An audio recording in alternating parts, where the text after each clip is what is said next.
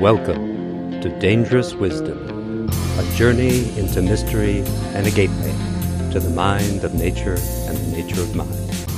This is Dr. Nikos, your friendly neighborhood soul doctor, happy to be here with you so that together we can create a culture of wisdom, love, and beauty. I have uh, sometimes quoted approvingly Thoreau's line that there are nowadays professors of philosophy but not philosophers. I think it's really important to reflect on that and the meaning of it for our culture. And I have a very special pleasure then today to uh, be with a philosopher who is also a professor, a professor who is also a philosopher. And that's quite a rarity, and it's very special. It's a real privilege and uh, a joy to speak today with Jason Wirth. I was uh, I discovered him uh, by reading one of his more recent books, not his most recent book, Mountains and Rivers and the Great Earth, reading Gary Snyder and Dogen in an age of ecological crisis. What a delightful title. And as I started reading this, I knew that he was an academic, but very quickly I realized this fellow must be a practitioner. He must be a philosopher. And it's important to realize that you can tell the difference by reading a text, even. And upon further inquiry, it turned out that indeed he is a deep practitioner. Tetsuzen Jason M. Wirth is professor of philosophy at Seattle University and an ordained Soto Zen priest. As a philosopher, he teaches and writes in the areas of continental philosophy, Buddhist philosophy, the philosophy of art and aesthetics, and the prospects for world philosophy. He is the author of several books, including Nietzsche and Other Buddhas, Philosophy After Comparative Philosophy, and the one I just mentioned, Mountains, Rivers, and the Great Earth, reading Gary Snyder and Dogen in an age of ecological crisis. And also, he co edited the volume Engaging Dogen's Zen. He is currently the associate editor of the journal Comparative and Continental Philosophy. As a Soto Zen priest, he is the founder and co director of the Seattle University EcoSangha, a resident priest at Eishoji Soto Zen Training Facility in Seattle, and is the chair for interreligious dialogue at Seattle University. Tetsuzen, welcome to Dangerous Wisdom. Thank you so much. I'm very happy to be here, and I, I really adore that evocation of Thoreau. Um, I've always taken that observation to heart. Um, as a matter of fact, uh, I take it in the same way that I take the Dharma name I was bestowed, uh, Tetsuzen. Your Dharma name is not a certificate of accomplishment; it's a challenge. You know, it's not what you've done, it's what you should do. And so a good Dharma name speaks to your blind spot and your weak spot and forces you to go more deeply. So Tetsuzen, the, the kanji Zen is Zen, like Zen practice. The Tetsu, if you just heard it, it sounds like it could be the Tetsu and Tetsugaku. That's the Japanese word for philosophy, the study of the great iron solid matters. But it's not. The Tetsu is an older character, meaning to break through or to penetrate, to break through philosophy, um, not to avoid philosophy, not that philosophy is not worthless, uh, but not to get stuck on philosophy, but to ground philosophy more deeply. And I think also Thoreau's uh, evocation uh, is a good koan and a good dharma name for all those who uh, somehow try to hold together philosophy in the academy you know, your job will be to some extent to profess. Um, but the challenge is to philosophize mm. and to always remember that the institution is only a home for philosophizing and certainly not necessarily the best home, mm-hmm. uh, but to take that responsibility very seriously. Yeah, yeah. And Pierre Hadot uh, also approvingly uh, cited that line. Do you know Hadot's work? Oh, I sure do, and yeah. I agree with them. By the way, that philosophy is a way of life rather than uh, intellectual shtick or the thesis that, for whatever reason, you've appended and tied your entire identity to, and you fight for something that no one understands as if it were a matter of life and death. No, it's the matters, the great matters of living and dying. Mm. Yeah, yeah. I mean, that goes back to the roots of our lineage as uh, people, children of the dominant culture, that uh, Plato taught us that, that philosophy is training for death. It's real. It's not some. The Phaedo, yes. Uh-huh. Um, so uh, it's interesting because, uh, you know, although I, there aren't too many works of philosophy written by people who were in the academy of, say, the past, I don't know how many years that I would actually recommend to anybody, but I sometimes think of Hadot's work as worthy yes. of recommendation. And uh, your book is actually also a book that I would recommend. there's another one that often comes to mind is uh, Mark Rowland's book, The Philosopher and the Wolf.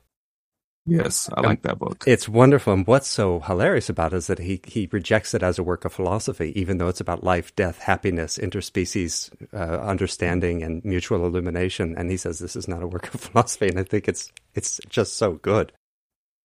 Yeah. I mean, it's, it's a deep issue already.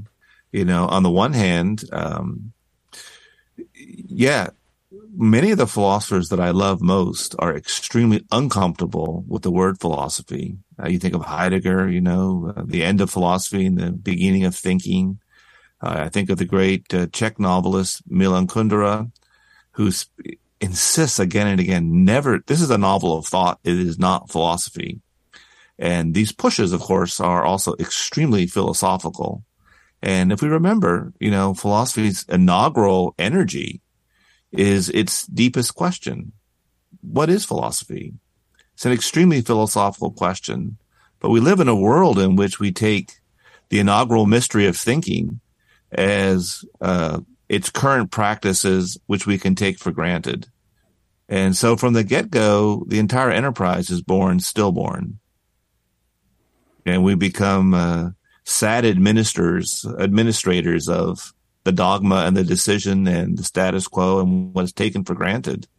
And we just forget that, well, many of us got interested in philosophy because it was liberating. We experienced it as slaughtering all of these sacred cows, uh, and, and in a very sacred way, you know, what Zen calls the great doubt, you know, the moment in which all the garbage that is the taking for granted platonic, you know, cave in which everything has been set up for me, all that begins to shake and crumble. And for this to end up as territorial disputes over micrological irrelevancies at which we stake our, our entire identity, uh, it's a great loss. Might even go so far as to say it's a tremendous uh, lack of gratitude and responsibility for all the resources invested in you in being able to have these skills. You know, you're given the, the keys to the gate, uh, and you, you bury them in your backyard and stare at yourself in the mirror. Hmm. Well, it's got to be that way, as I often uh, say. You, you can't maintain the level of dysfunction that we have in the dominant culture unless you have a dysfunctional education system. It has to function to protect citizens from philosophy. It can't allow them to engage in this project. Absolutely. And I like the very liminal way you set it up. And um, you mentioned my work uh, in friendship with Gary Snyder. Uh, he's a wonderful uh, case in point. Uh, as some of your listeners may know, Gary Snyder was also a, a, professor of creative writing at the University of California at Davis. So he was not adverse to being in the academy, but he was skeptical. You know, he spent his entire life on the borderline between the human and the non-human between the civilized and the wild, um, between the academy and thinking and living, um, to be in that space of negotiation. Uh, and so Snyder's own life has also often been for me a koan in this way, but I admit it's a mirror image. He was someone who stood outside the academy and then came in in his own terms. Uh, I'm someone who was is in the academy trying to step outside the academy and keep this position philosophical, which means liminal, open, attuned to the great expanse. Hmm. Hmm. Well, it's really good to have people like you on the inside because in my limited teaching career in the university, what I found is that students were incredibly hungry for oh, yeah. real love wisdom. The soil is so parched. This also explains the rise of, you know, so figures like Jordan Peterson, who's who's you, you know he's he's doing popular philosophy, and people are so starved for it that, they really seem to sincerely be saying, "This guy saved my life," and yeah. uh, you know, it's where we are just that far away from wisdom, love, and beauty. So it's really wonderful that you're on the inside. Do you find yourself? Um, I mean, obviously, there are so many uh, ways that one could shift then um, how one relates to the practice of teaching and, and philosophizing within that ecology. W- what are some of the things that you do to try to open up the practice of philosophy? You make it more, as you like point out, more rigorous. Actually, you know that's the fun. yeah, I mean, I would like to write books that I wouldn't mind reading teach classes that I wouldn't mind taking.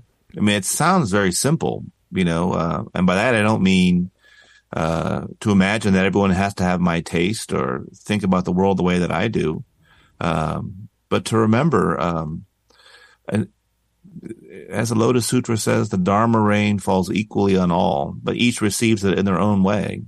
So the earth receives it more heavily than the rock does, but it's still the Dharma rain it produces immense variegation, not sameness, but really it's also the same life energy and the same life questions and the same deep sense of the great matters. And I mean, I like something that uh, Gilles Deleuze once said about philosophy, you know, and he, of course, was somebody else who was very prominent in the academy and very skeptical of being housed in that way, even though he succeeded in a French context hugely in that way. But he stayed away from the main Parisian universities, uh, opting to be in the uh, part of the system that would have had much more immigrant students. Uh, went his own way, but he said philosophy, on the one hand, is presented as the demand that people have our answers. And he said, well, first of all, answers to what questions? why why are we saying these things? Why are we doing these things? You know, given that everything is done this way, how did it come to be done this way? And you immediately see that really what the teaching of philosophy traditionally does uh, is that it suffocates the mysteriousness of what it does. Because philosophy is to live in these questions, not for you to buy my answer. We're already there because we have the same questions. And to be very good at not just articulating the questions, but allowing them to come alive and to show that um, even the differences by which we stand in relationship to these questions, we're we're still taken by the energy of these questions and still very much the children of these questions. Hmm. Yeah, absolutely. No, at the same time, though, that standing, that really holding the question like a, a candle in the heart, really standing with it or in it, is not to make the error that we often hear that philosophy is all questions with no answers. I mean, this is a, a, a, way to dismiss philosophy for a lot of people because those holding those questions does lead to transformative insight. Oh, absolutely. First of all, uh, to have a right to the questions means that you have a chance on having a good answer. Mm-hmm. Not the the answer has been decided for you.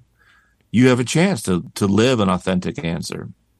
Um, so in a way, we always think too, okay, well, what's deeply behind philosophy being all questions and no answers?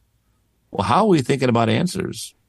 I think we're thinking about answers already in a very totalitarian way and really are what we come to philosophy already governed by the symptoms that philosophy in a very helpful way could help you unearth, which is some totalitarian sense that I am going to live the answer uh, I don't know, answer to what? it's more important to live the answer. Uh, the answer never swerve. Um, I'll experience the question as making my whole sense of being tremble. And this is, I think, what philosophy has in common with Zen, and why I think, for me at least, Zen has been so beneficial. Um, it's what uh, the Zen tradition calls the great doubt. And the great doubt at first is extremely paralyzing because the question comes up and you can see these kind of very desperate and maybe heartfelt, very real, uh, but very neurotic responses. you know, there are no answers. There are, and of course, it's an absolute panic. And of course, beneath that panic is the very ground of yourself starting to shake. Now, it's not starting to shake because someone's imputing something new and false. Something is becoming very clear that you're in denial of.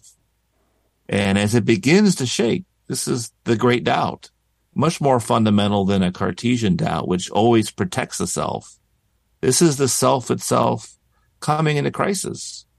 But that's just the husk coming apart because the seed of the great death, which is the opening to the great expanse, to the deep place from which we negotiate our good answers, our grounded answers, beyond what Stevens called, you know, the official view. And so, you know, the way philosophy is dismissed, it is how deeply we've internalized the official view and how much we're running away from our own doubts and our own questions. But I also think, you know, of Karl Jaspers, who said in the 1950s on the Swiss radio show on philosophy, um, we were all born philosophers, as in uh, when we're carted off to synagogue or church uh, or a funeral. Uh, why are we going to this? Why do we do this? We have no knowledge, but we have a philosophy. And so, okay, you know, you're already in the great expanse uh, let's get some knowledge. Let's get some good answers. Let's get good at this. Let's see that this is the life of thinking and living. But instead, we teach knowledge in such a way that it suffocates the questions. And so we do the, we use the very thing that we're seeking most deeply to suffocate why we think and learn at all. Mm-hmm. Yeah. Well, let me ask you now. You, you, I don't know what you intended by it, but I heard a distinction between philosophy and Zen, where I would would, would not make one. What, what do you mean when you? Oh, you know, um, it's a very tricky thing. On one hand, of course, on some level, um, Zen is everything. Now you sit so that there's no distinction. Finally, if you get good at it, um, or make some progress at it. That you're sitting when you stand, you're sitting when you're walking, you're sitting when you're living, you're sitting when you're dying, as in you're clarifying your mind for all things. So in a way, were those things to include philosophy? Because you can do Zen and be no good at philosophy, but you can still have a good practice. Were you to do philosophy, I would say it's this way. It's Zen philosophy. It doesn't mean that you have to ever think about the Zen tradition philosophically, although I think that would be a huge missed opportunity not to do so. Um, but you do philosophy with a different sort of a mind. I mean, the Zen tradition, as you know, one of its many teaching stories that make this point is to imagine the mind as a mirror. That's a very deep image of knowing because it shows all things as they are without favoritism. You know, the ugly as well as the beautiful, success as well as failure, but the problem is the mind is dusty. And so all it sees, no matter what you show it, is a dusty world, the dust of the everyday world. And so to take the dust off the mind means you see everything clearly, including philosophy. So in that little wedge, I'd want to say that if Zen is the mind to which you'd bring to everything, even philosophy, even thinking philosophically about Zen itself, you know, um, there's lots and lots of philosophical studies of Zen that do not have a clean mirror, that do not have Zen mind. And so I think the absolute master at this very subtle distinction is Dogen himself. I mean, there is no greater philosopher about Zen mind uh, in the history of world thought that I know of. That is the, there's tons of great thinkers and the, the world is much more variegated than Dogen's world. But just from a philosophical perspective, the enormous skill and insight that someone like Dogen has about Zen mind is it's it's stunning. But here's the thing. You can appreciate him along simply analytic modes and you would still be very impressed because he is the more you study him, the more it becomes clear how extraordinarily rigorous he was in an analytical sense. But if you don't have that Zen mind, you have nothing. You have nothing because he is using that as a tool among tools um, as a as a the, the tradition speaks always of upaya, skillful means. He's using philosophy as a skillful means to demonstrate the depth of mind, the depth of the universe, which are the same thing. Hmm. And so Zen mind made Dogen a great philosopher. Zen mind, and if you have no philosophical ability, well, try your best. Uh, but it's okay. Not everyone's Dogen.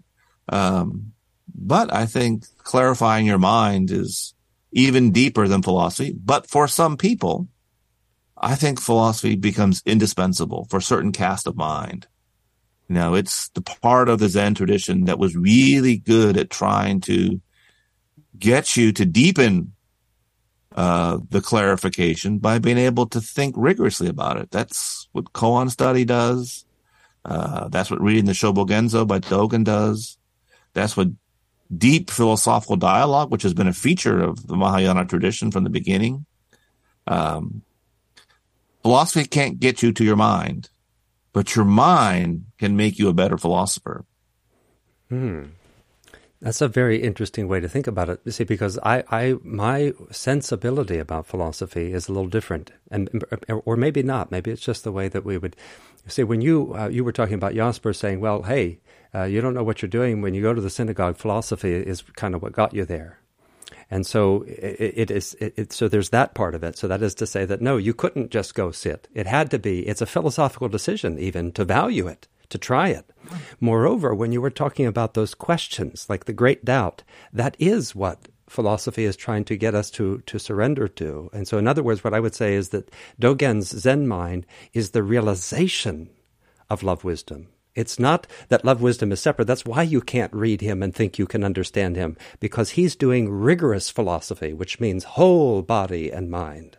That is, that is the, that is the realization of love wisdom is when you, you see Dogen living and writing, I would think, yeah. you know. I mean, I don't resist that at all. I think we're very close, if not in the same position. You know, as an academic philosopher, I, you know, I mean, were I to say, if you push me personally, do I think Dogen is the consummation of the hidden seed in the husk of philosophical thinking? I do. I absolutely do. I think that's philosophy at its greatest. I think it's not just Zen that has discovered that. I think that has been there in the world tradition. I think philosophy has often been put to an extremely noble use in this way uh, in many cultures at their height, at their wisdom height. Um, and I think, you know, the, capacity of philosophy to also help sharpen what's happening to you as you engage it with other practices. Zen, for example, with, with sitting and with working. Um, that's all the case. You know, of course, I do realize that there are plenty of people who imagine that they're doing philosophy in a way that is not a, not only ignorant of this, but extremely fearful and allergic to it. Um, and so I, again, I just want to push, you know, what I'm really, what I'm doing is I'm trying to push that in philosophy and, and, you know, it's not all philosophy that's going to be able to clarify its own activity rigorously enough that it's going to be able to find this seed, this seed. That seed is there in all philosophy. Just like, you know, in the great doubt, the great doubt is just the transition phase. You know, what's opening up was always there. As Dogen says, you know, everywhere, nothing hidden. I mean, don't blame reality for your own delusions. You know, it's your delusions. You know, it's not revealing itself is that you can see a little better. You can philosophize a little better. Um, but I have to say also, you know, the following is helpful for some people. Um, you know, you are have a very strong philosophical education. Uh, the deformation professionnelle of that, of course, is you get lost in your own head. Um, you know, you you don't know how to clean your own dishes, but you know you'll speak at, at length on metaphysics for days and days. Your kids are running away from you. You have no friends, but you know you think it's a confederacy of dunces. No one understands how brilliant you are.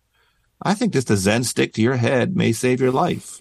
And so I just want to preserve, you know, the the the toolkit that we have to have yeah. You know, to me, it's just yeah. a question of, uh, so I think really I'm just emphasizing, uh, maybe from my own philosophical training, the order for people like myself, the way they have to go.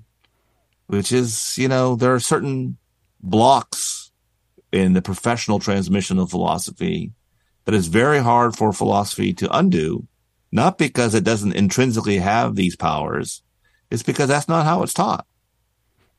Except yeah. maybe on this podcast and other places. But you know, it's yeah. as by your own admission, you know, you're this is the power of the minority report on the official view. Yeah. Yeah. And it is, you know, there's also that, that courage that it takes, you know, because Plato wrote about that. You know, if you believe the seventh letter is his, and, and he's saying, you know, uh, the answers aren't in the dialogues, and what I what somebody has to have this passion that catches fire and becomes a kind of self-consuming fire. And there, I really think that the dialogues are about these some of these challenges. I mean, that's why the aporia is there. That's why Socrates gets you to the place where you say, "Look, I just don't know." And it's really why I think he, uh, Plato was wanting us to see that this was a life and death matter, because we have to confront our fear and go to that liminal space that you were talking about. I was thinking of one of uh, Snyder's uh, poems, where he writes, How Poetry Comes to Me. Oh, I love that poem. Yeah. It comes blundering over the boulders at night. It stays, frightened outside the range of my campfire. I go to meet it at the edge of the light. And I think Sophia calls us to the edge of the light, you know, to the place where it's a little scary. We have to leave the campfire. We have to leave the things that we think we know, which, as you put it very well, we are, we're carrying our symptoms. and how yeah. do how do we how do we shake free from that? Mm-hmm. Yeah, I mean, I would say, you know, um, this is in the philosophical tradition. I think it's even in Plato. That would be a long conversation. I love Plato. I think uh, and I agree with your your take on him. By the way, it's not the standard take in the academy, which fetishizes the details. Uh, and I think not just the seventh letter. I love the seventh letter, but let's just say, for the sake of argument, we don't accept that. I do, but let's say we don't. It's just uh, that same insight's already there from just being attentive to the experience of reading dialogues rather than some hard exposition, you know, the purpose of which is to trap you in the conclusion. You know, it's to bring you in to a performance of thinking that Plato is enacting. And it's to bring you into what happened to him when he met Socrates. It didn't change so much, you know, oh, I have a new idea. It changed his experience of his own mind. That's it. Yeah, it's a transformation in the knower, and that's again too where there's this for me no non uh, distinction between Zen and philosophy because that's what Dogen is teaching us: non-thinking. He's teaching us a revitalized thinking, the thinking of a person who is different from the stuck thing that you've made yourself right now. Yeah.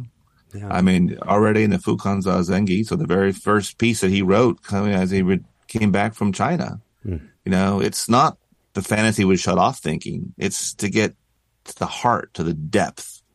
And of course, what he's saying then is to really be able to think.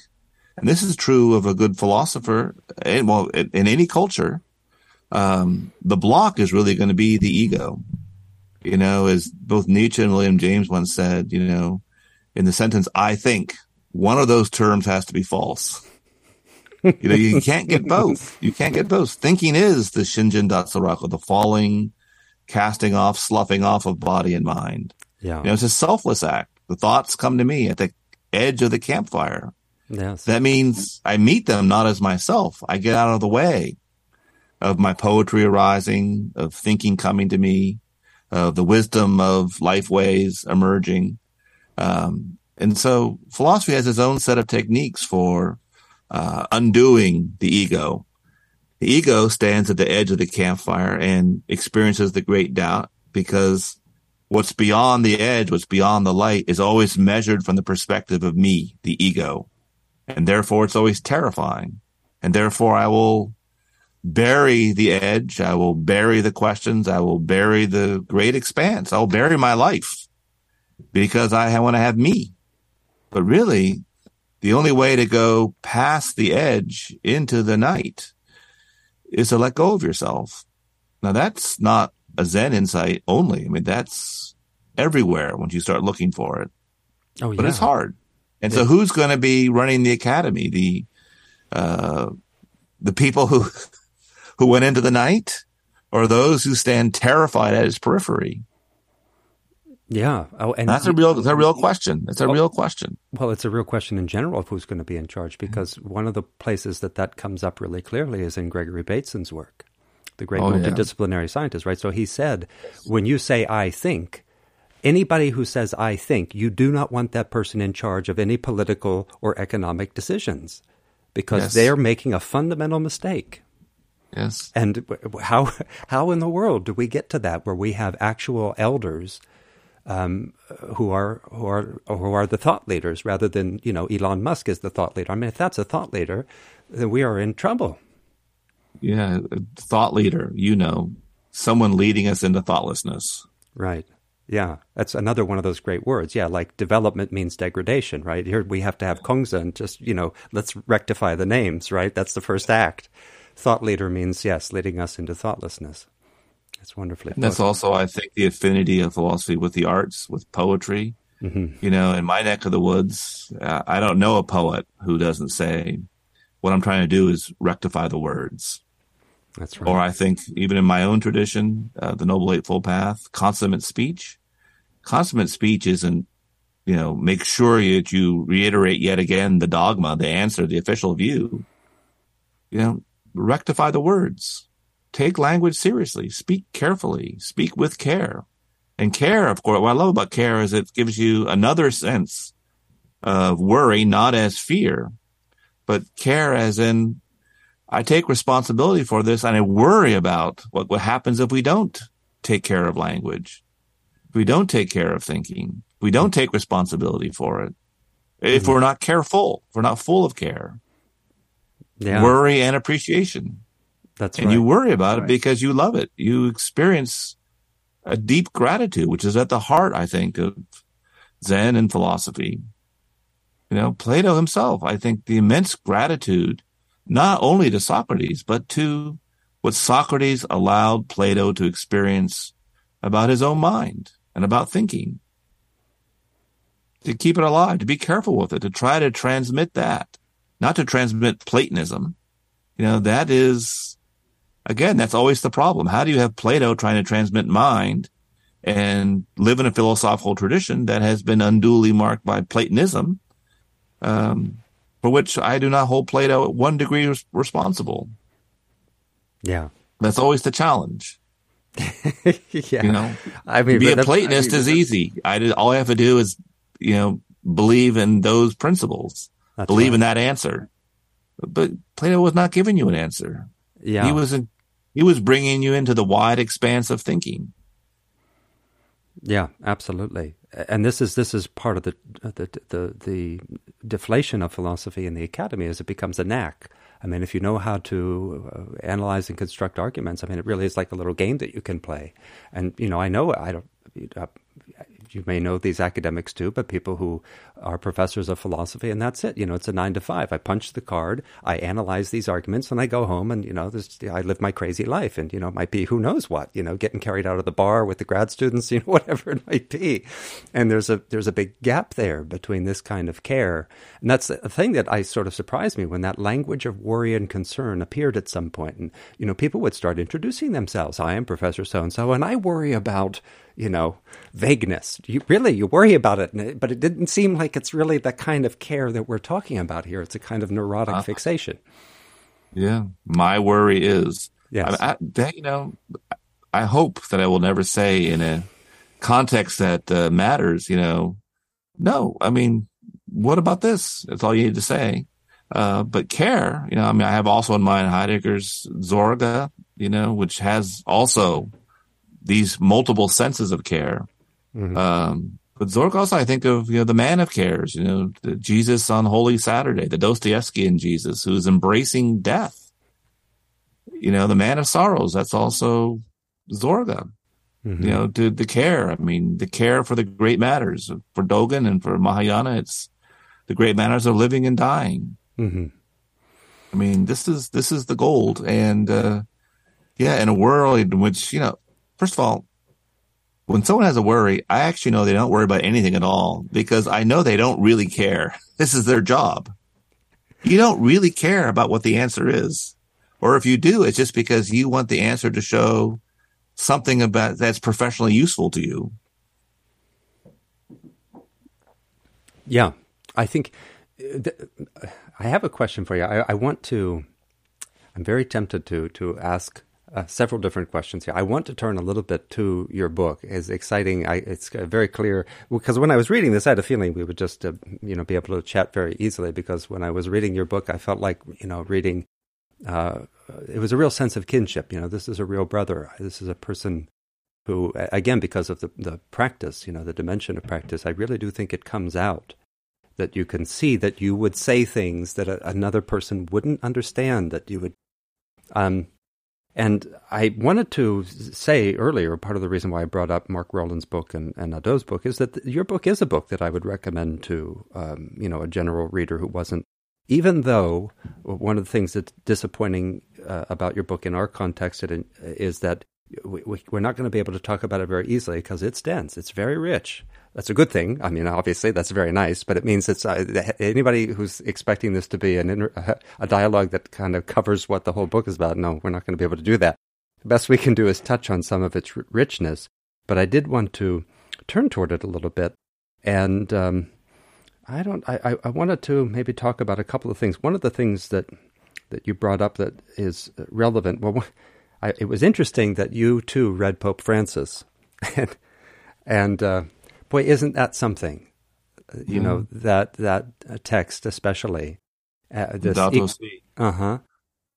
You know because it was a a, a a Catholic lawyer who got me to read that text. Danny Sheehan, hi Dan, if you're out there, who's a kind of uh, really uh, upper level person, has been uh, coordinating with the Jesuits for a long time because they were concerned about.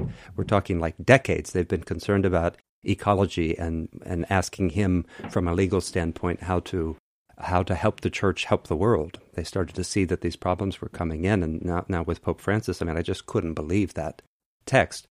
Um, so there's there's this. Uh, sensibility that's starting to come in that more and more and more surprising people. And I'm just wondering what's a, what's a good entry place here. One of the places that I thought we might touch on or talk about, I, I wanted to, to maybe talk about the meaning of wildness right now. Yes. And this question of whether or not nature is real. And in your book, um, You talk about uh, challenging the understanding that we have of wildness. What would you like to say about that? I mean, I, will just maybe open that up. What what resonates for you right now? What do you? I mean, I can cite certain passages, but let's just start in general. What do you what do you think we need to think about, or know, or confront in the question right now? What is wildness? What is nature? Is nature real? And how does that relate to the mess we're in? Yeah, so I'm going to say two things. I'll say a small thing and then a big thing the small thing, and I'll tie this into your observation that my book is dense. Um, I would say, first of all, I mean, it's quite easy compared to the Shobogenzo, or really quite easy even compared to Gary Snyder. Oh, yes. Um, people oh, think, yes. oh, yeah, Gary Snyder, I, I recognize the words. This is easy. You know, uh, mountains, rivers without end. He says that's class five rapids. I know. You know, yeah. get that's a guide, right. get a guide. That's okay. You know, um, at a certain point, why do you want everything so easy? Aren't you more serious than that? Anything worth re- reading really is going to require some work. And so I don't want to multiply the work unnecessarily just to make it as easy as it can be. But as Kierkegaard once said, if you make the difficult easy, it was never difficult. You know, it, it, should, is this something easy that has been poorly said in a difficult way? Yeah. So these are difficult issues. And so I think the wild is a difficult issue and it's a very hard word to hear. And Snyder is trying to win this word back. But why to win it back shows one of the challenges of even hearing this word. So we typically hear the word wild as the opposite of civilization. And that tracks a long intellectual habit that I'm writing against uh, nature is what nature does and culture is what human beings do. And it's this big fork in the ontological road. You know, if it's completely natural, then that's good. And if it's organic, if nature did it, that's good. And if we did it, maybe it's messed up or maybe another version will say, don't trust nature. You know, we'll be starving. You know, we need to totally reorganize the world along four human cultural terms. Civilization would be opposed to nature. Um, when we saw people from different civilizations and cultures. For example, indigenous people, we call them the naturals uh, because they weren't civilized in the way that we were. So this whole mess is a very hard thing to think. And so when my students go on spring break, they say, I want to go wild.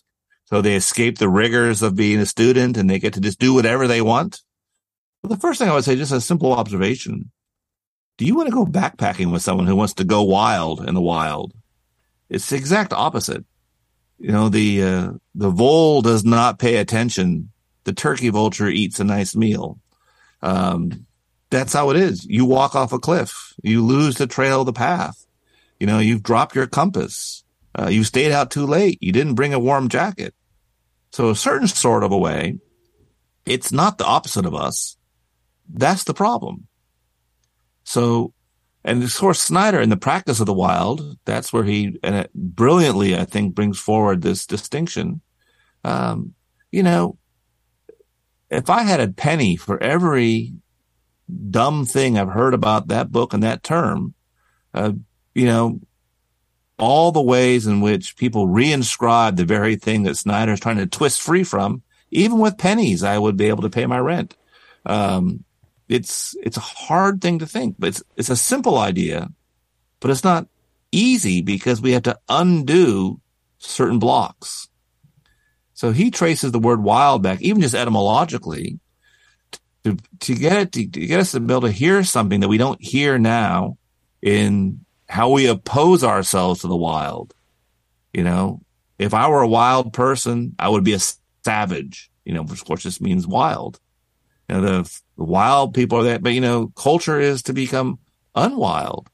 Well, the Anthropocene is what culture looks like when it imagines that it's the opposite of Earth processes. You know, it's it's it's been one of the most catastrophic symptoms of a fundamental lack of clarity about the human mind. That we're somehow in nature, that it's somehow the opposite of us, that we're somehow surrounded by it like an environment, that we're somehow stewards of it, that we're somehow in charge of it, that it's somehow there for us, um, that so we're somehow separate or separable from it. Well, I don't know. If you believe that, I'll cut off air because that's not you and you can just enjoy your life being you and you wouldn't live for more than a couple of minutes. Of course, we're of the wild. We're of these processes. Mm-hmm. So the wild, even etymologically, and here I think Snyder is able to just make a very interesting point that speaks to a lot of your concerns earlier, not just with me, but in your work more generally, to this minority report of the global history of countercultures. And that's where I think philosophy is. It's part of the minority report. It's part of the great counterculture that always comes up in culturally specific ways that resists delusion and power and domination and what eventually becomes the Anthropocene. And so he links the wild to the Dharma, what happens of itself, that comes from itself. And in a way, you could say there are readers like Schelling who heard this also in the word nature, which the etymology of which is birthing, genesis, creation, creativity, autopoiesis, things making themselves of themselves. And this, of course, the wild is the Dharma. And the practice of the wild, well, on the one hand, that's a very clever way of saying Zen. Snyder, as I'm sure your listeners know, studied Zen for 10 years in Japan. Having studied Zen in Japan, that is hard to do it for 10 days. That was serious. That was a very serious, it's not a casual exposure. He's, he's a deeply trained and deeply awakened Zen thinker. Um, practice of the wild is Zen practice. Dogen is everywhere in the practice of the wild. And I put it this way. We can in the Anthropocene, Anthropocene see the problem this way. We are our practice of the wild. Now, what that allows us to see is there are good practices, there are okay practices, and there are the dominant practices, which are species suicidal. That we've lost a sense of the wild. So if we look at our cities, the correct question should not be, you know, uh, how can we make the city more dominant so that it's able to adapt to climate change?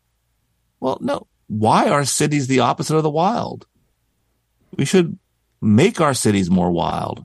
That doesn't mean, you know, fling them into the opposite of themselves and we're going out there going, no, integrate them into the evolving, dynamic, interrelated, natural processes that are the processes of the earth.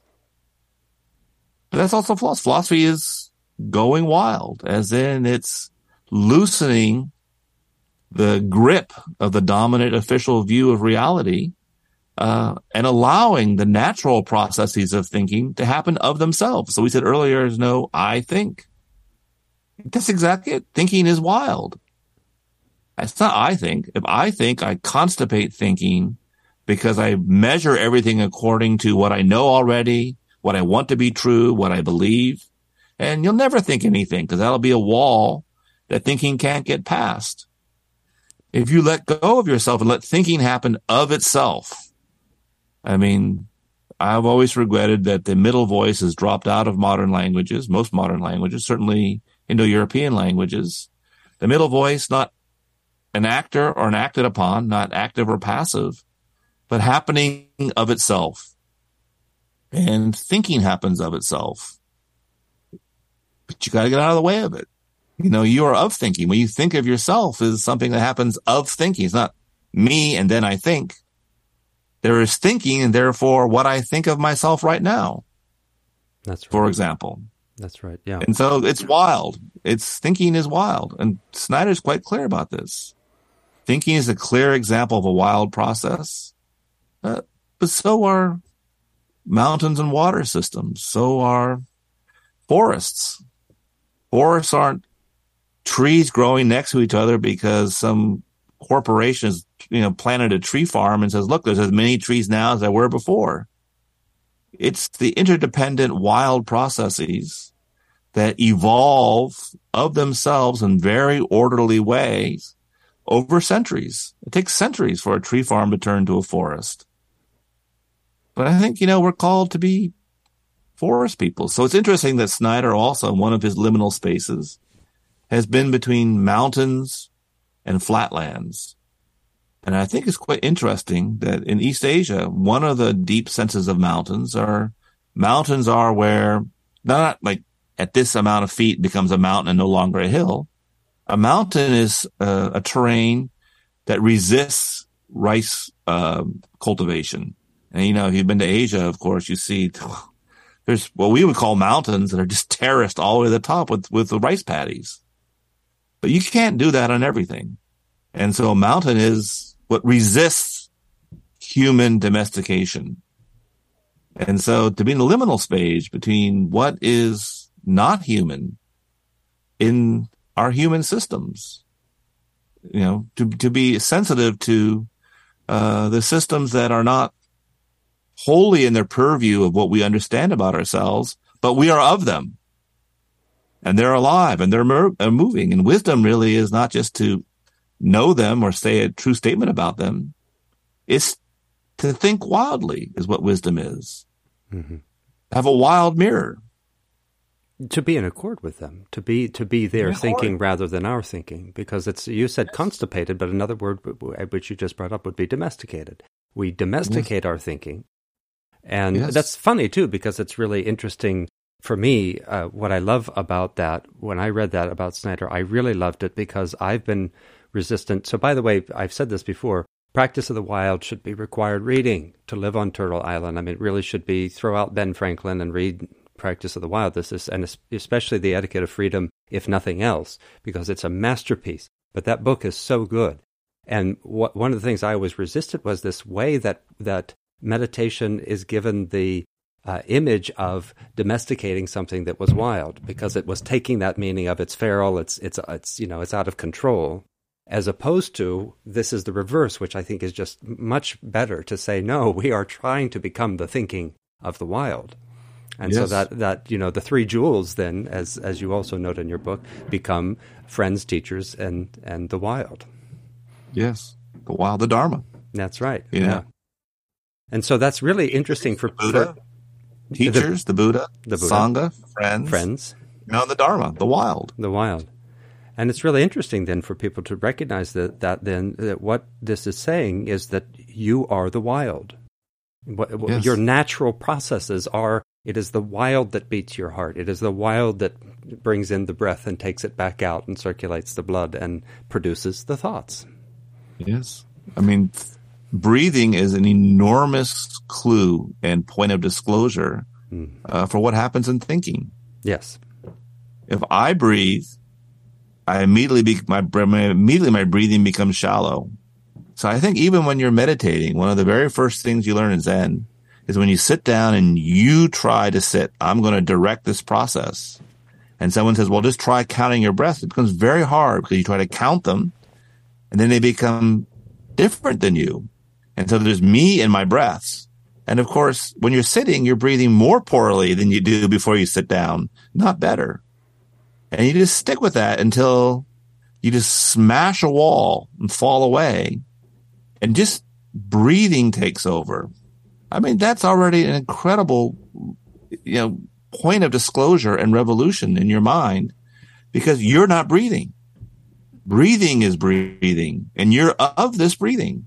Yeah. And if you try to control it or make it yours, you're destroying your own body. You're, you're injuring yourself. That's right. But so is thinking. Thinking is the same thing. And so really we need practices. So there's lots of philosophers who can't count their breaths, put it that way. And they can't breathe. And so their thinking, of course, is oxygen deprived. It's rigorous. Uh, it's deep. It, they work very, very hard. Um, but you know, towards what? You know, my kingdom for something that no student would even want to listen to for five minutes. Yeah. You know, why does everyone find you boring? well, that should be a deep clue. That's right. How could philosophy ever have been boring? How could they get hard, difficult, dense? Yeah, okay. So is everything else in living. Mm-hmm. But you know, it's life. The life source is there already because it's breathing. My thinking is breathing. My body is breathing. And I suddenly see I'm in a world whose breathing cycles are being domesticated. That's right. That's right. They're being domesticated, and we can see this. You know, you can in the untutored anybody, but certainly I remember registering this about some of my colleagues in academia is that, that you could see that their breathing was constrained. You could see the shallowness. Sometimes you could hear the breathing. You know, the kind of the, the, the unevenness, the struggle of just a person sitting next to you in a seminar room and mm-hmm. uh, that um, it shows us that we are doing our lives unconsciously. And then, as you point out, you sit down to try to meditate, and you think, "Now I'm going to do this," and so you think you're going to do it consciously, but you have to confront the paradox of non-doing very directly. Yeah. And it really unites us. I really love those passages where you talk about this coming into the thinking of the earth to recognize that our you know, sort of touching that place let me see if where I can find it here. Uh, this is uh, you have some quotes here from Dogen too. So you say that um, it is also the mind that is the great earth. This is you're, mm. you're quoting um, Snyder. So when Snyder and the Mahayana, that's Mahayana Buddhist traditions, more generally speak of mind, they do not just speak of the mind that we habitually imagine to be inside of us, our internal landscape. It is also the mind that is the great earth, the external landscape. A billion worlds can be sat through within a single sitting, Dogen tells us. To realize that the earth has the deep structure of your own mind is to realize that the mind has the same deep structure as the earth. This realization is fully transitive and non dual.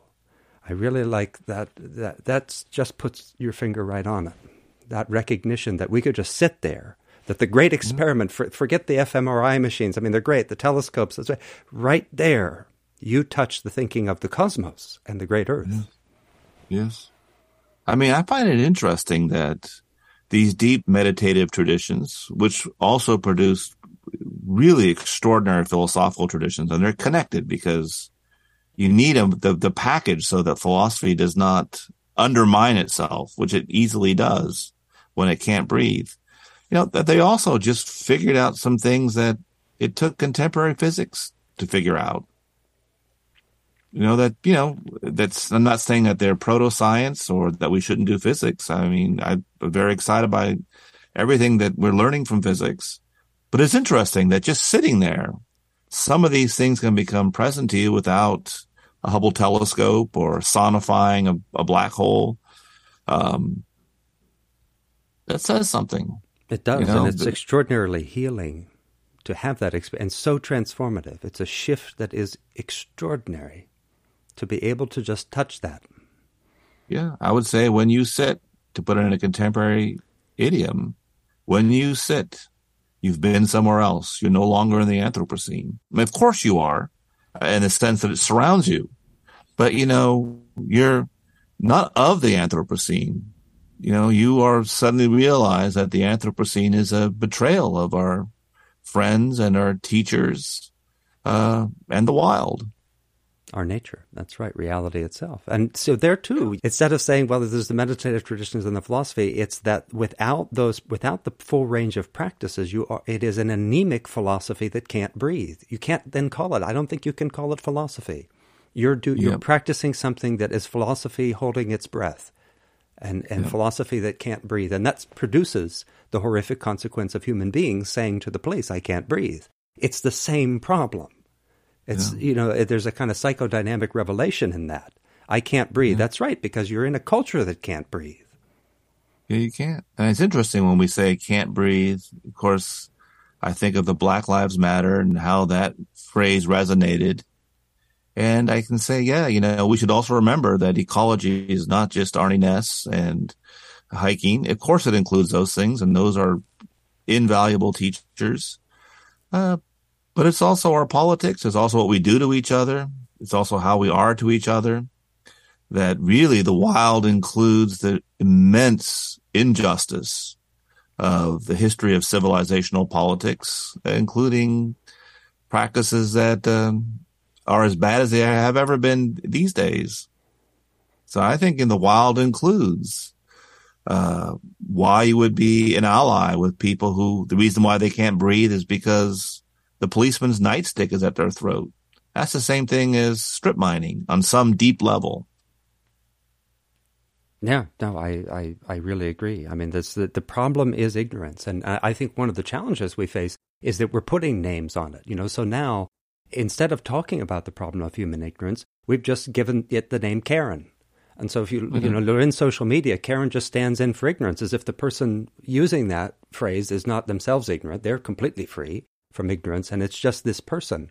So, or whiteness, and I think that's creating defensiveness in people who who uh, come from you know a lineage of, of, people we would call white. There's a feeling that ignorance has just been given the name white now, which doesn't make any sense. That's not going to get us resolved either if we don't understand that it's ignorance itself is the problem. Yeah, I mean, Snyder touches upon that very beautifully. It's one of my favorite lines in The Mountains and Rivers Without End uh, when he evokes the famous ghost dance and the ghost dance goes back to Wovoka, uh, who famously said the white man will die. When the, we do the, the animals will come back and the white man will die.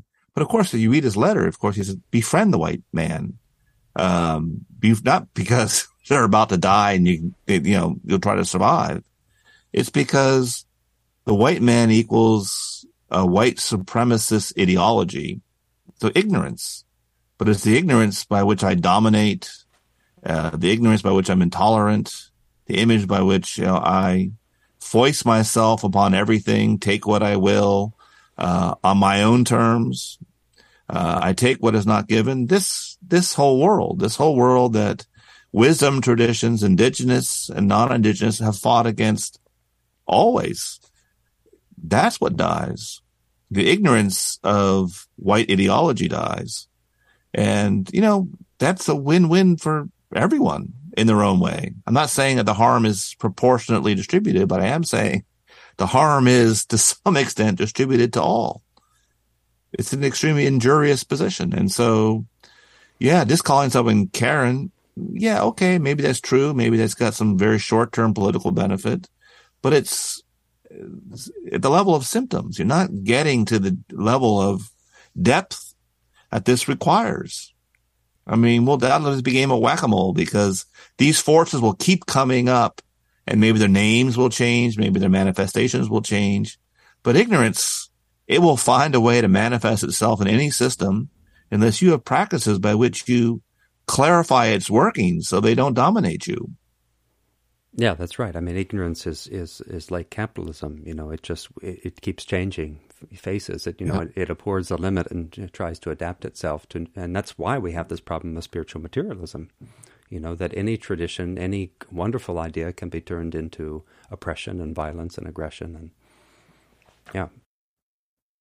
You mentioned, you know, one of the things I understand what you're doing with the concept of wildness, but one of the things that is is interesting is you I know it's it's nuanced, and, and I and I know you you probably you know you have an under, a good understanding of the nuance, but in your resistance to the notion of wilderness as a place where human beings don't go, I, I didn't notice you leaving space for places where human beings shouldn't go. I mean, are, yeah. aren't there limits? I mean, shouldn't we have some? And maybe the world. What I like is saying, well, we shouldn't use the word wild for that. We should use the word wild for these processes. I mean, that's a genius move on Snyder's part. But still, there are places where indigenous people, for instance, say, well, you don't go there, or you can only go there in the right frame of mind or in the right circumstances. Because these with processes, permission. yeah, with permission from the place. Because, because you have to earn it. Yeah. So, yeah, again, um, what I want to say with that, I'm just addressing the 1964 Wilderness Act, which, by the way, I fully support this act. I think it's a net benefit, uh, but it has limits. So 1964, Congress creates wilderness as a political idea. Uh, and really, in essence, what the problem they're trying to solve is wherever we go, it never survives us going there. You know, that has been the experience of Turtle Island. I mean, we inhabit it ruinously, catastrophically. And so I think of Ken Burns and his national park series, you know, America's greatest idea and give to the whole world. Yeah, it is a great idea, but what was the idea? In a few places, the great American idea is we'll stop being so American. It won't be American everywhere. But you know, we sold these places as having no other commercial use or than the neighboring communities. So already there's a way in which we're creating wilderness as a, a capitalist commodity. Um, but beyond that, it's a political idea. It's based on a certain way of being there. And the first thing it doesn't get is well, I mean, the national park system and wild areas that are designated wilderness can have no people. So people who've lived there on their own terms, so in accord with the wilderness, are you know were at times dispossessed from the parks because there can't be human beings there. And the deep miss is, of course, why can't we be there non-catastrophically? Why is wilderness to give something a right it's interesting because the language of rights, I think of what Kropotkin, the great anarchist, says. You know, rights are traditions in which we're very violent to each other. And so you're just trying to protect yourself or protect the earth from our depredation, from our violence, from our exploitation. The key thing is why? Why are we so violent? Why are we so? It's not because we have to be, because there have been wild cultures all over the place. Turtle Island was some of the most successful wild cultures in terms of their capacity to be here for the long term. There's never been a long term civilization. There's only been long term cultures. Every single one has been wild. And so first thing I simply say is we're not using the opportunity to look at ourselves when we define the wild as the opposite of us. Now, I think it's great, first of all, that the custodians of the wild will simply say, with that mindset, you are not going to our sacred places. And of course, you'd say they're 100% right. And that we would feel outraged shows you that, man, that's a deep problem. Go sit in meditation, go listen to this podcast, go do what you got to do because you got some homework to do. You should be very disturbed at this place that they believe to be beneficial to all. They do not think that you deserve it, and you will simply, even if you were to see it, you would see nothing. You would, you would desecrate it. Your very presence would be a desecration. Now that's a gift. You should look at yourself. Congress should look at itself and say, why do we need wild places where we can't be? You know, why don't we say, well, okay, there'll be areas that we protect, um, but wildness should be everywhere. New York City should be wild. Los Angeles should be wild. Those are the two cities that make it in Snyder's mountains and rivers without end. You know, they're failed wildernesses, but wilderness is still always pushing at the door as we crush it. Um, so I'd say those things. Uh, and then I go even further. You know, there are places that are very difficult to be. That was the original definition of a mountain. You know, the place that resists easy habitation. Now, I think those are tremendous teachers to be able to preserve places in which it's very, very hard to be human. Those are, that's like Zen. Those are incredible teachers. And also to have a sense of place, not just wild, as in we'll let these processes be completely left to themselves when they never were. I mean, we have there's some evidence that we have sequoias that live so long because people love sequoias because they love sequoias. They would burn the areas around them so that the, when the forest fires came through, the sequoias were not lost. I mean, human beings have traditionally, if they've lived a long time, been part of operating ecosystems. Their interactions can be beneficial for it. They don't need to be taken away from it in order for it to thrive. They can be part of the ecosystem's flourishing. That's what a deep study of anthropology reveals to us. But all, all that being said, it's a different attitude. There are places you go to with trepidation and respect, rarely and hardly at all. So I think right now what's happening, for example, on the big island of Hawaii and the fight over the telescopes, there's already plenty of telescopes up there. I love telescopes. I love that they exist. I love cosmology. I love stargazing. I'm so happy for them. And I completely agree with the indigenous Hawaiians that you cannot build a new telescope there. You should never have built those telescopes because what you took away was Mauna Kea as a sacred place, a place to be on there. You had to earn it. You know, you, you took away its power to teach us. And so I think the Wilderness Act, it's, it gives us in the wilderness that we need because the alternative is it will be destroyed but it's not allowing us to understand this is not a solution because it doesn't recognize the problem. The problem is us. The problem is us. And that's what we have to look at. And, you know, the earth is all wild. We can't have just wild places, but we can have sacred places. And those sacred places are our teachers. Yeah. Well, and that's why uh, you know Snyder also does that work too, right? In a good land and sacred land and yes. wilderness, right? Wildland. So yeah, what's uh, can we stop trying to make the land good? And uh, you know, I in, in one of the uh, one of the earlier podcasts, I sort of made fun of John Locke and this idea that you know it's it's only human labor that makes the land good, and he really sounds silly from that perspective. But it's interesting yeah. too because we see that, that that Turtle Island depended on some of these wonderful um, ecological. Uh, you know, I, I, hesitate to use the word ecological engineers, but you know, in the in the most positive sense, these participants like beaver, because beaver radically, you know, we would say from a certain perspective, the beavers intervened, but they they were part of the wild processes, and human beings could live like that, you know, and have lived like that, and, and have, have. Absolutely. The thing is, you know, all long-lived cultures exclusively have lived in some variation of that spectrum, somewhere on that spectrum. Uh, all who have not done lived like that have not lived long term.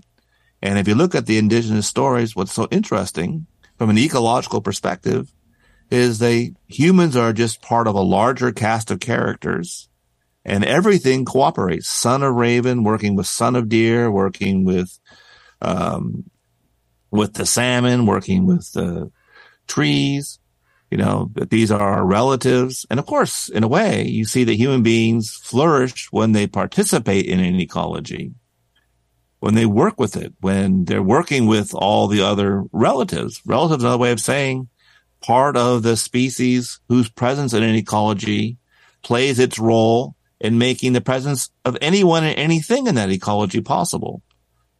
Um, there you have it. I mean that that's such a look at that division between what we call civilization, you can see why that it almost makes sense that to think of there being a, a division between the two because what we refer to as civilization is we're going to put our life energy into me, us. Yeah. And every other being on the planet is putting all of their life energy into making our life possible. And so, like, you know, the, the corporation, you go in there, you put in all this energy, and it does not go to support the, the community of life. Or we go to the gym, exert tremendous energy, and it's completely me, me, me. You know, when bear or deer or beaver exert that same level of energy, it goes to all the other beings. And yeah. so, how in the world do you navigate that shift? And is it even possible? Sometimes I think that that's what, what we refer to as love, wisdom, or philosophy in the various places it has occurred, like in the, in the much more narrow sense. So I think that love, wisdom has a general enough, has a common ground sense that indigenous cultures had it too. But then when I think of somebody like Buddha or Socrates, I think of someone who wakes up to the sensibility that, wait a second, we are disconnected from the wild. It's almost mm. like this is the, the, the immune system of the soul has to bring these people up to say, hey, you, you, you are in this thing called civilization, which means you are cut off from the process that you are. And now we mm-hmm. need somebody to run around. I think I see Buddha as a consummate philosopher. He's there to say, here, let me diagnose this problem. You are divorced from the natural processes that actually govern the world, the thinking of the world, and let me show you how to put yourself back in attunement with it. Yeah, Hallelujah. I love what you said. Now, first of all, I love that the Buddha is, if he is a philosopher, he's insisting that this is true about philosophy. You get the full package. The philosophy is how you breathe. It's not just cerebration because the cerebration belongs to a more integrated and holistic wild process. And you have to have all of it working together uh, in order to produce thoughts that are clear and beneficial.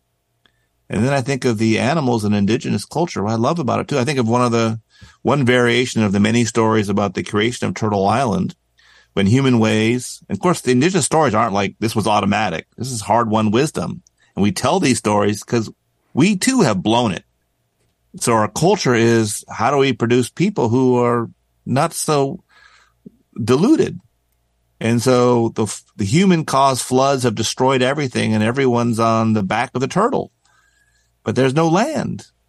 And the animals that are on the back of the turtle who've done nothing to cause the flood are jumping into the water to try to bring up mud to create the land.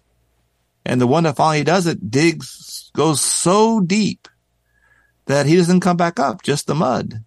Muskrat. And you think, wow, this animal, of course, it's true, you know, that we are also the result of the benefaction of immense and immeasurable and incomprehensible non-human kindness and sacrifice. Not sacrifice as in they're planning something, just simply their role in the ecology has made possible not just their lives, but the hidden life of all that is to come. And so I think, yeah, this deep gratitude for all the relatives and philosophy also then being the moment in which you can very, very clearly see our spatial alienation. That includes from each other, that includes from non-human animals, that includes from our own mind, and that includes being here without being present to being here. I mean, my friend Andrew Schelling, one of the things he always tells me, and he went to learn, he lives in uh, Colorado. He's at Naropa. Uh, he studied Arapaho because uh, as a poet scholar, yeah, he said, you know, the names that we have just for our non-human relatives here, these all had names before by people who knew what it was to help and be helped by them, who knew these deep, wild reciprocities. We just come in here and say, well, that looks like an antelope. It's something we saw in Africa. You know, the names are thrown upon things from people who had no idea what it was to be here who were spatially alienated, but with no curiosity about addressing that and instead globalizing the spatial alienation of conquest. Mm-hmm. And that begins already with the names for our relatives. Yeah, absolutely. I think you see, yeah, in the names for the animals with which we live, we see no sense that their benefit to us is not simply their commodities to sell or things to eat uh, or things with which we can recreate. This too is the Sangha. And that's the big theme of the book too. The great earth is the great earth Sangha. And that mm-hmm. Sangha, the deep moment in which the clarified mind is grateful for the past, present, and future benefaction of being part of this immense web. And the human contribution is we can sing a song about it oh, or yeah. talk about it on a podcast. Of course, and of course we we do we can do more than that. I mean, I like uh, Snyder's idea that we're the great entertainers. You know, yeah, we're we're the ones who all the other animals can look at us, and it's wonderful to think that we could bring joy to Raven and Wren and and Coyote and all the rest of these guys, but um and gals, but uh, there's something else, you know, we can make ecologies the way beaver did. You know, we don't. It doesn't have to be with chainsaws, and we don't have to think of it as just chopping down trees. But that's the question: How do we figure out what are? Because that is also to me part of what Dogen is teaching us: the idea of the samadhi of receiving our use. Yes. You know, the jiju yu samai. You you know, where Sartre said man is a useless passion or human beings are a useless passion. Dogen is saying no, that's ridiculous. You have a use, but you haven't got the mind to receive it. Only with this mind can we say, This is my use. This is what I give back to the community of life. And you find it that way. Yeah. I mean, I think there's a reason why poor Sartre ends up being on the chopping block when you get the really deep Japanese Zen informed, Zen sensibility philosophers, like the Kyoto school philosophers. Yeah, Nishitani. You know, yeah. first of all, it's a useless passenger because what, what's he looking for? well, the idea of what we are. Why do you want that? How about a mind that can receive in each moment your own becoming? That's it. Not settle into some generality about what we are. Why would you want to do that? I mean, that is a useless passion, but here's the thing. The quest for that was a useless idea. Why did that ever even occur to us as something that we should want or not want? Mm-hmm. You know, I mean, pe- you know, uh, Dogen's not worried about what we are, but being able to have a mind that allows the self, which is no particular self, but in a way, here and now, the web of all selves as they breathe in their wild processes. Mm. Look at that. Even too. a smaller thing. This, I think, like for for example, we're doing experiments now with psilocybin for those who have terminal illnesses. Yes. And of course, they look at their own death the same way that we look at the great doubt in our living. You know, I die. But you know, Ueda, who just passed away, wrote a very beautiful essay towards the end of his life on death. And of course, you could say all those things, you know, the scandal, blah, blah, blah, blah, all the things we say about death. But he says, look, those are always told from the perspective of the I who die. And of course, that's got to be the, the falsest thing of all. If it's not even true, I love or I think, you know, there's love or there's you, there's thinking or there's you. Well, death's got to be the easiest one of those to see. You know, it's not, not something we're doing. You know, it is happening of itself, whether you want it to or not. Uh, and it's happening in such a way that really you can't imagine I'm, I'm going to surf the wave of my death. No, the one who would surf is going to be gone. But hmm. why always the I? It's teaching us that's not the point. So even these poor people who are looking at death from their ego perspective, and of course, it's not something that I want. The teacher's not, well, therefore you should want it. No, don't think about it from the I, you know, as something to want or not want. It happens when it happens, just like everything else. But, you know, they then take these heroic doses of psilocybin, and the result is they're present to the great web, but there's no me who's present. And what it does is it just shuts off the part of the mind that's so ego domesticated and domesticating. Just it just floods it temporarily. Yeah. And the result is wow. There's dying. And I'm grateful even for that. Now, I'm not saying to your listeners they should or should not take psilocybin. I'm just want to multiply all the different ways in which we could begin to think. Yeah, it's this teaching is everywhere. It's in the thought of our death. It's in paying attention to an ecology. It's in reading a good poem. It's in following your good work. it's everywhere. Yeah. It, it really but you is. know, we should remember that philosophy is it's always going to be the challenge. Right. Is There it you I philosophize? You're gonna have you're gonna have to you're gonna have to you're gonna have to come down.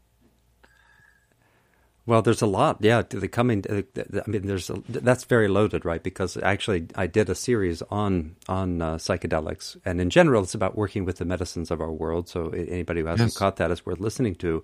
But because there is this issue that you can, there's a difference between a trained mind that goes into that kind of experience, like a psilocybin experience, and an untrained mind. And that's one of the things: is can you come back and deliver medicine in return?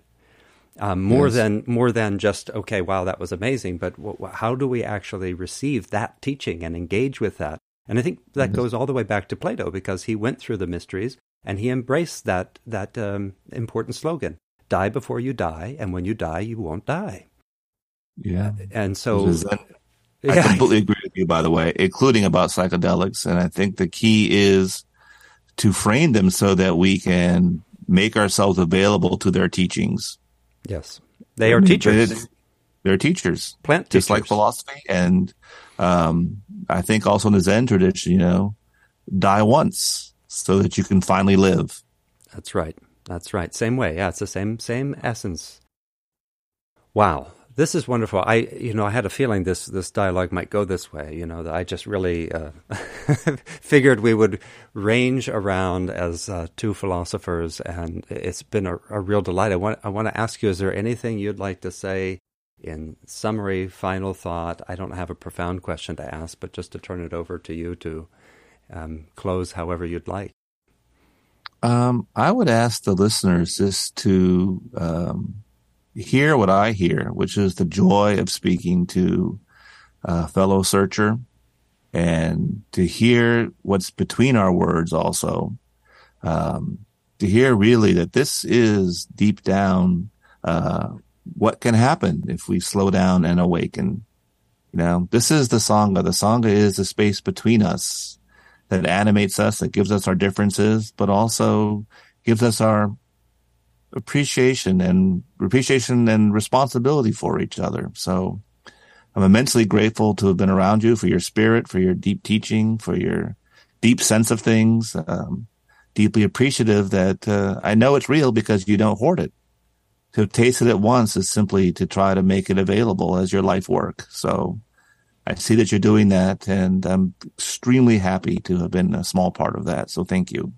Wow, it's a mutual regard, my friend, and I really would love to have you back again. And who knows, maybe we can talk more about the book we didn't talk as much about, but we did. We we totally talked about it, and I, I encourage people to read it, give it a read, and then I am looking forward to Nietzsche and other Buddhas. I'd like to to read that. I always think of him as you know because he really expressed that. Maybe you even have that in the book that he he said he wanted to be a Western Buddha, Oh yeah, and I oh, really I, I, I, I spend a considerable amount of time thinking through what that might look like. Yeah. So- no, I'm really looking forward to that because I love him in so many ways and see him as a guy who was desperate to realize a non-dual philosophy, but didn't have all the tools. Didn't didn't didn't have what they had developed in other cultures, and especially he just uh, you know. So, I, I'm just really excited about that project. So, thank you for doing that work. Yeah, he found he found his own way. And, He did. you know, he didn't find everything, but he found something very valuable. Very much. Uh, so. I'd love to talk about that. And, you know, I would love it if people would read the Snyder and Dogen text. And if they have comments or questions that they want to share with me, they could contact you. I hope that'd be okay.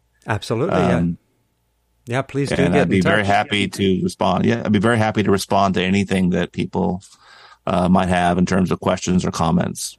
Yeah, absolutely. Uh, work really, I, I, I highly recommend it. And and as he said, it's not that um, it's not that the work is is dense in the way Dogen's dense. I just mean it's rich, it's thick, it's rich with so much in it, and that's the density that I mean that it could you could really slowly read that book. And I think the average educated person can get through that book, but it does have plenty that, as you said, we we want books that are over our heads to some degree. And it's not oh, so over the head uh, as Dogen is, but that doesn't make it less. It's a really, really wonderful and important text. And it was a joy to read and to feel that sense of kinship with you. So thank you again, Wow. Tetsuzen, for that. Thank you. Thank, Thank you. you what did us. Zarathustra say? Zarathustra said, uh, I want to be bred as I write with blood. You know, the oxygen. That's what brings the oxygen to our brain. So that's it. Thank you all so yeah. much. Thank you, thank you, it. thank you. Blessings to you, and uh, thank you. I really appreciate it. Wonderful. And thanks to all of you for listening. As usual, if you have any questions, reflections about uh, Jason Wirth's book or about anything that we brought up today, the wild, the wildness that is you, ecology, the crisis that we face, and how we can navigate our way through it, please send it in through dangerouswisdom.org. We might be able to bring some of those questions into a future dialogue, or I can put you in touch with Tetsuzen if, if that's appropriate. And until then, this is Dr. Nikos, your friendly neighborhood soul doctor, reminding you that your soul and the soul of the world are not two things. Take good care of them.